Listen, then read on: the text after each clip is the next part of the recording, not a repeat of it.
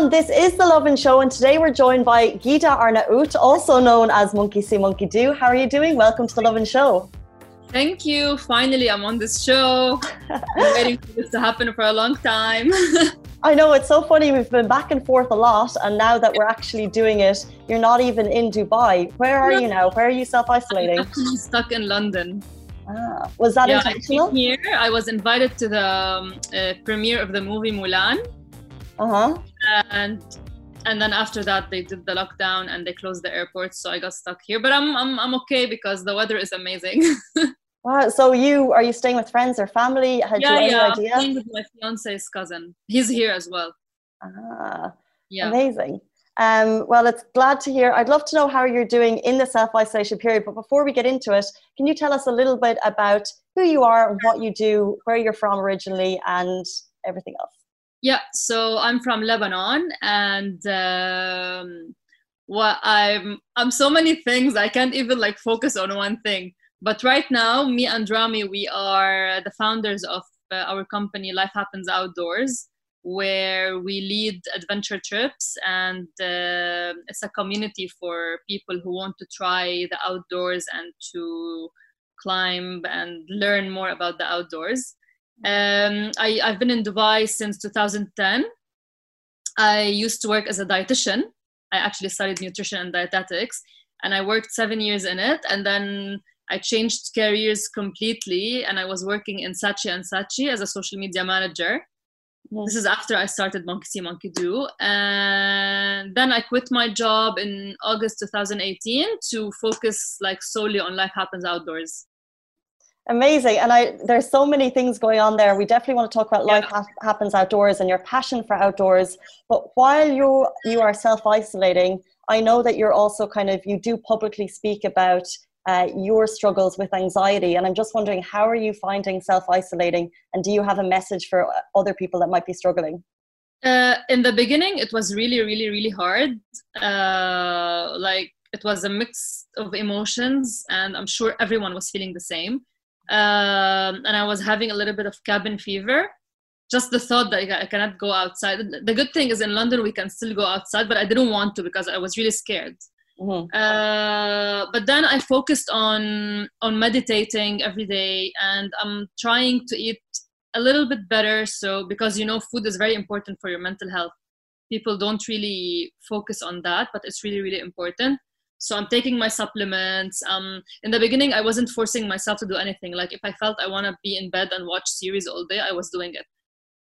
Especially when in the beginning as you saw everyone like if you look on, on social media it was like uh, everyone doing workouts and i don't know what and baking. I'm like what? I can't i don't even feel like getting out of bed you know? Yeah. And that's okay. The, the important thing is just listen to what you want what your body wants and just do it don't get affected and compare yourself.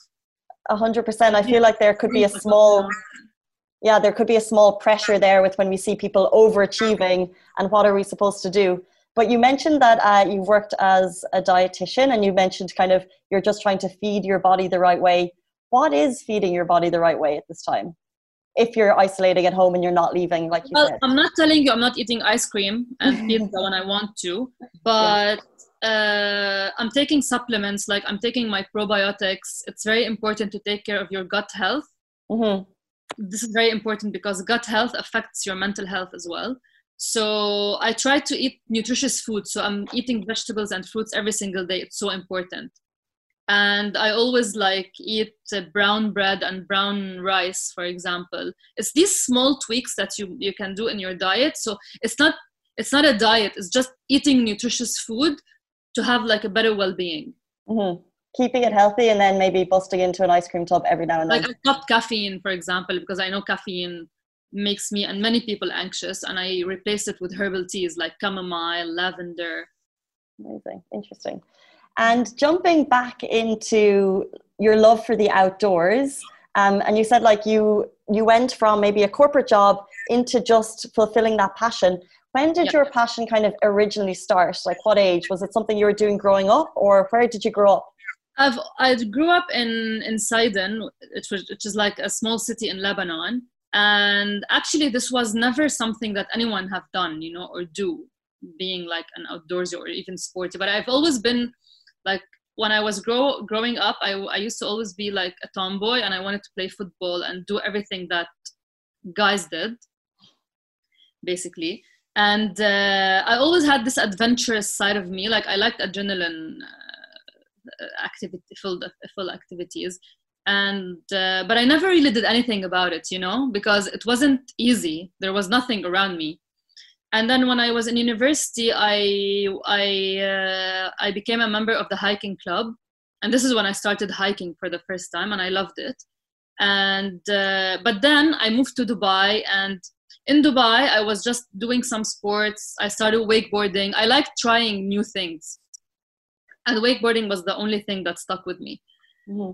And then in 2013, I had a very bad injury where I fell and I fractured my hip.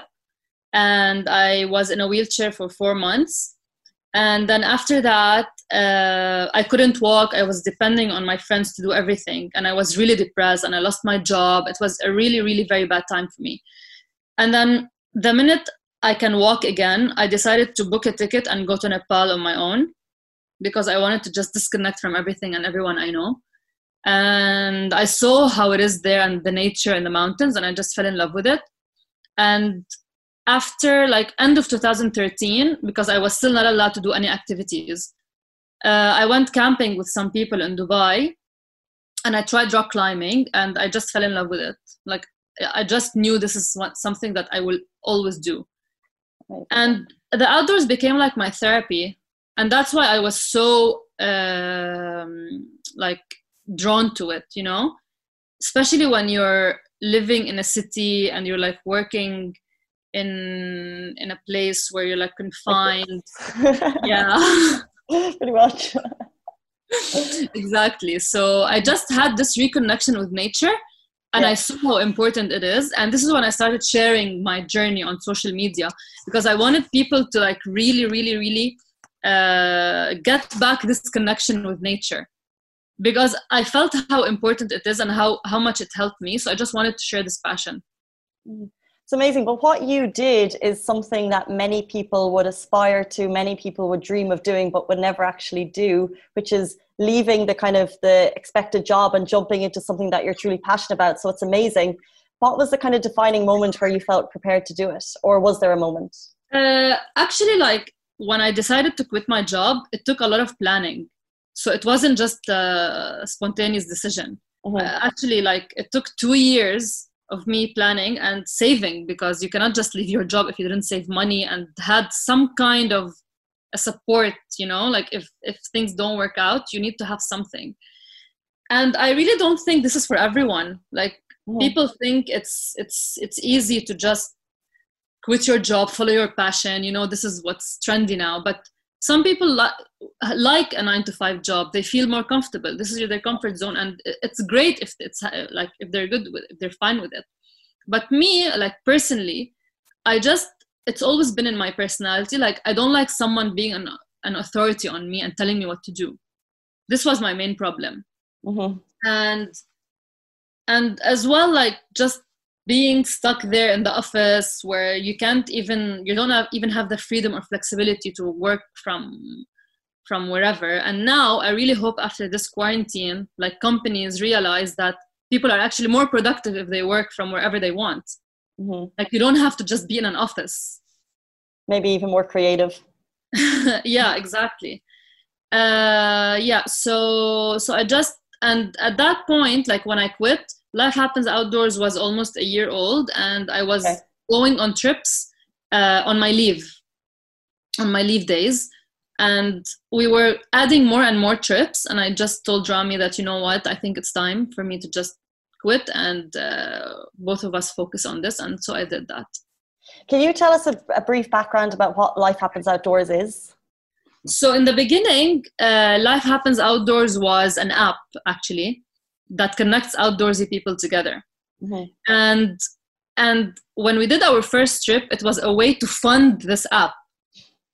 And we actually did did the, this first trip because me and Rami were going on these adventure trips just as a couple, and people were seeing that and telling us like can you please take us with you can you plan a trip a trip for us so i told Jam, you know what let's try and plan a trip and see if anyone would book and we planned the trip to kilimanjaro and it was fully booked. So this is when we're like okay people want this. And then uh, after a while we decided that you know what maybe we should change our business model and remove the app completely and just focus on doing these trips. So for now like we have around 20 different trips and our main aim is to bring the outdoors closer to everyone. You know like we don't want you to look and think that oh only a red bull athlete can climb this mountain or a gopro athlete or i don't know what. No we want everyone to have this experience. So we, we wanted to create like a community. And this is how it started. And is it for people in dubai or people internationally or Everywhere. so people can kind of meet you at a destination? And you're running tw- 20 a year that's amazing. so, so you book the trip online and uh, and our price includes everything from airport to airport like everything transportation food the whole experience the guides everything.